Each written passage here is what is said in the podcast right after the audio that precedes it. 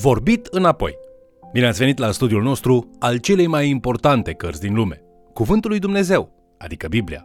În această lecție ne vom concentra asupra ultimei cărți din Vechiul Testament, Cartea Maleahi. Vă invit să urmărim împreună acest mesaj inspirat din Cartea Maleahi. Înainte de robia babiloniană, păcatele cu care se luptau iudeii cel mai mult erau idolatria și alegerile imorale care veneau împreună cu aceasta. Așa cum Dumnezeu promisese, exilul i-a curățit în esență de idolatrie.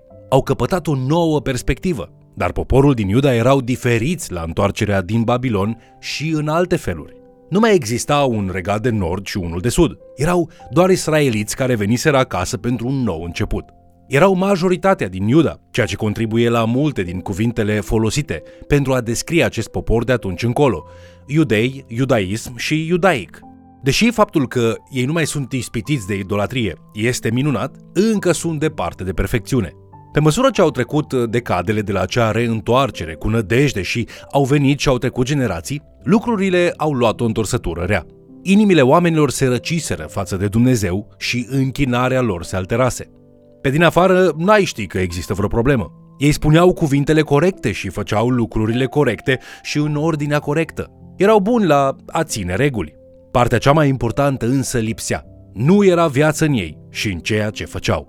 Trăiau vieți goale, superficiale și fără scop. Așa că Dumnezeu îl ridică pe robul său Maleahi pentru a li se adresa și a-i aduce înapoi la adevăr. Acest mesaj este de asemenea valoros pentru noi astăzi. Unii creștini și chiar denominații întregi fac totul bine în privința adunării la închinare și a timpului zilnic de părtășie, însă sunt complet morți din punct de vedere spiritual. Tocmai împotriva acestui lucru propovăduiește Maleahi. El folosește un stil particular de predicare pe care îl vom numi vorbit înapoi. Profetul rostește un adevăr, poporul neagă acel adevăr și îi se împotrivesc, apoi Maleahi împinge și mai puternic adevărul acela. Profetul rostește un adevăr, poporul neagă acel adevăr și îi se împotrivesc, apoi profetul Maleahi susține și mai puternic adevărul acela. Primul, vorbit înapoi, se găsește chiar la început în al doilea verset.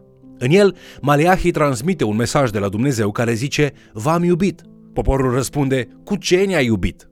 Ați observat cum mesajul fiecărui profet din Scriptură implică mult mai mult decât foc și puceasă sau întuneric și judecată?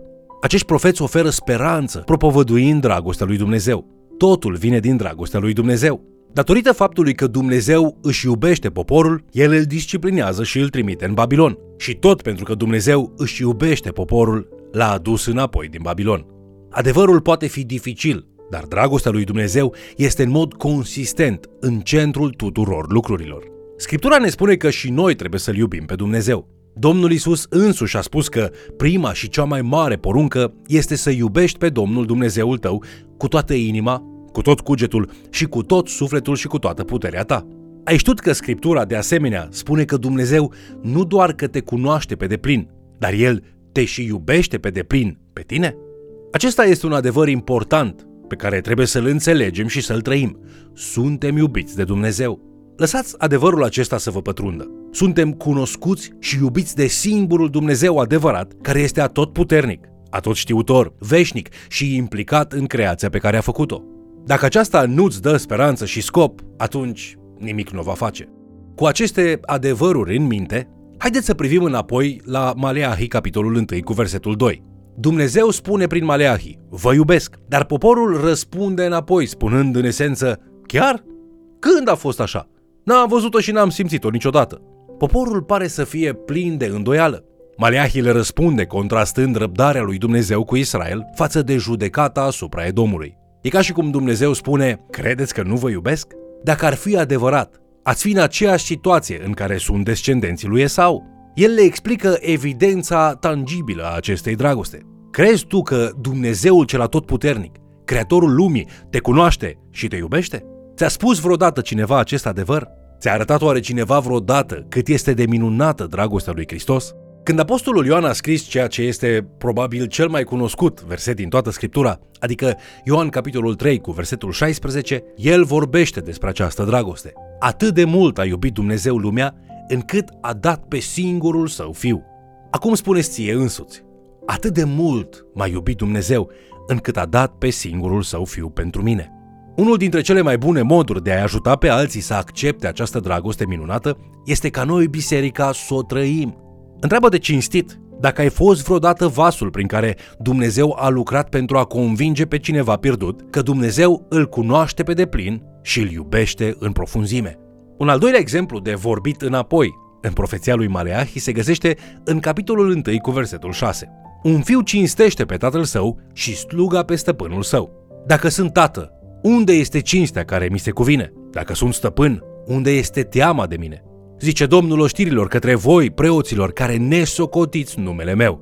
Poporul răspunde spunând: cu ce am nesocotit noi numele tău? Haideți să privim la felul cum Domnul Iisus ne învață să ne rugăm în Matei capitolul 6. El spune că trebuie să începem în felul următor: Tatăl nostru, care ești în ceruri, sfințească-se numele tău. Sfințenia numelui lui Dumnezeu este primul lucru la care trebuie să ne gândim atunci când ne rugăm. Acesta nu este un concept nou pentru poporul lui Dumnezeu. În cele 10 porunci ni se spune să nu luăm în deșert numele Domnului. Deci, ce înseamnă mai exact a nesocoti numele lui Dumnezeu? Și cum au făcut-o israeliții în mod specific? Suntem chemați și la a-L respecta și onora pe Dumnezeu în felul cum ne adresăm Lui și cum îl reprezentăm. Dumnezeu spune că n-a fost onorat sau respectat de către popor, așa că Maleahi îi acuză pe toți că au nesocotit numele lui. Maleahi explică și într-un alt mod faptul că poporul păcătuia, în capitolul 1 cu versetul 7, spunând: aduceți pe altarul meu bucate necurate. Probabil că veți ghici, răspunsul lor este din nou vorbit înapoi. Au curajul să-L provoace din nou pe Dumnezeu spunând: cu ce te-am spurcat? Prin faptul că a zis: masa Domnului este de disprețuit. Poporul este defensiv în răspunsuri. Maleahi continuă în versetul 8 cu o comparație dureroasă. Când aduceți ca jertfă o vită oarbă, nu este rău lucrul acesta?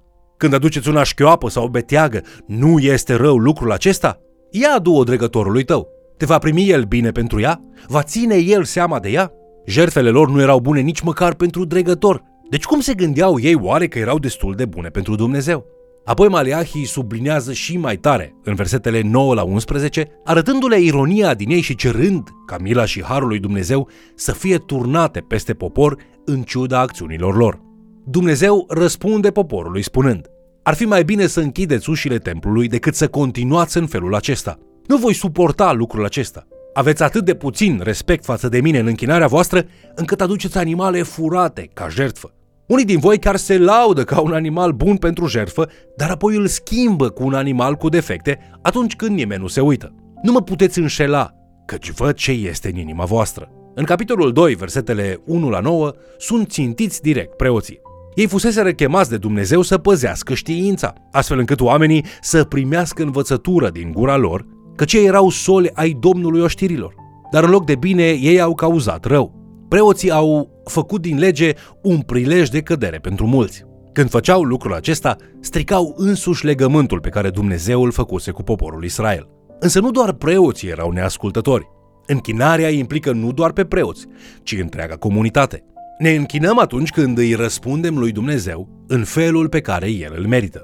Când răspundem la măreția lui Dumnezeu cu laudă, aceasta este închinare. Când răspundem la autoritatea lui Dumnezeu cu ascultare, și când răspundem la purtarea de grijă a lui Dumnezeu, dând din timpul, talentele și zeciuielile noastre pentru a zidi împărăția Lui și a ajuta pe cei care sunt în nevoie, și aceasta este închinare. Păcătuim atunci când îi răspundem lui Dumnezeu într-un fel care îl dezonorează și nu îl respectă. Când nu suntem recunoscători pentru bunătatea și harul lui Dumnezeu, păcătuim.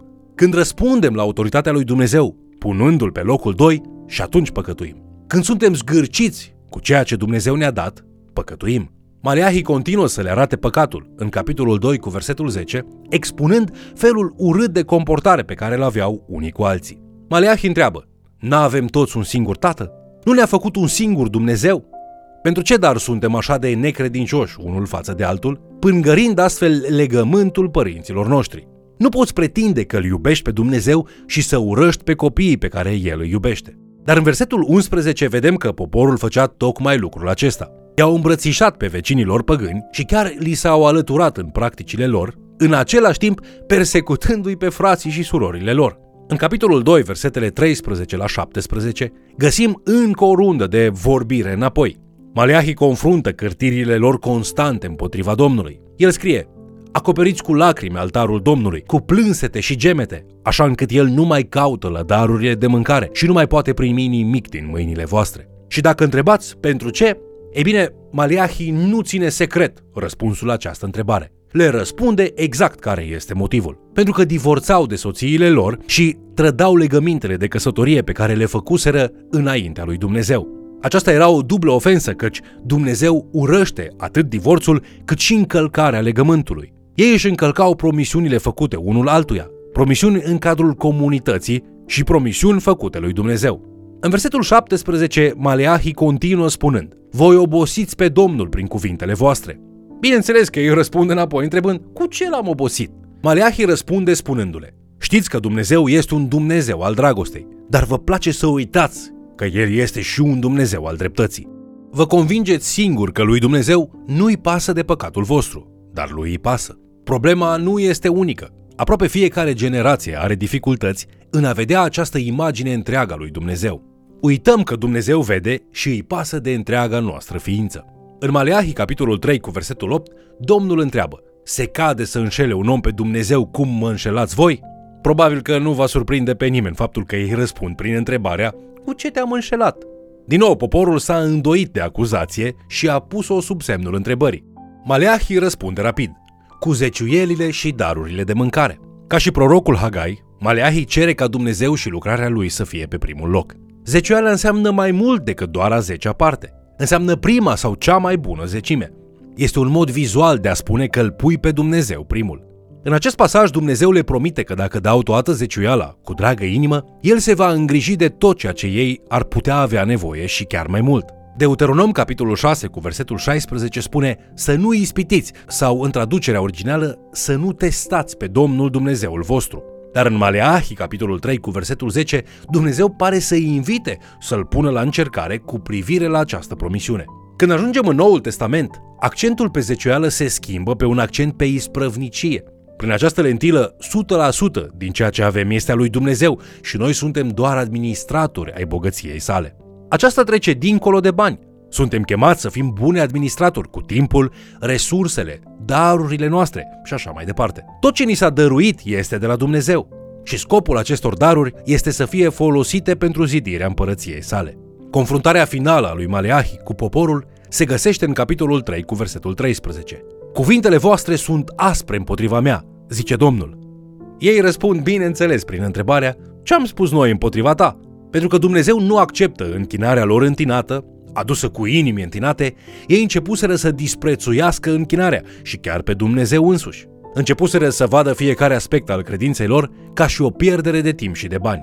Așa cum știm, apatia de multe ori duce la ură. Această împietrire a inimii, această schimbare de stare de spirit se poate întâmpla în timp, fără ca cineva să o observe. Vă mulțumesc pentru că ați fost alături de noi, studiind Cuvântul lui Dumnezeu. În încheiere, haideți să ne gândim cum au ajuns israeliții în această stare de apatie. Aceasta nu s-a întâmplat peste noapte, ci a fost rezultatul răcirii graduale a inimilor față de Dumnezeu. A fost un proces care a început atunci când au decis să nu-L pună pe Dumnezeu pe primul loc. Au început să creadă că lucrurile spirituale sunt o pierdere de timp, energie și resurse. Putem învăța astăzi din experiența lor. Dacă ne găsim vreodată vorbindu-i înapoi lui Dumnezeu, cum au făcut-o israeliții în Maleahi, ne încearcă o stare greșită. Maleahi ne încurajează să-L ținem pe Dumnezeu pe primul loc și să ne întoarcem la El de grabă, dacă ne-am îndepărtat. Fie ca duhurile noastre să fie pline de fericirea și viața pe care Domnul Iisus le dă și să nu ne răcim vreodată față de Creatorul nostru, care ne iubește și ne cunoaște mai bine decât oricine altcineva ar putea o face vreodată. Vă invit să ne urmăriți în continuare și, de ce nu, să mai chemați cel puțin o persoană să ni se alăture.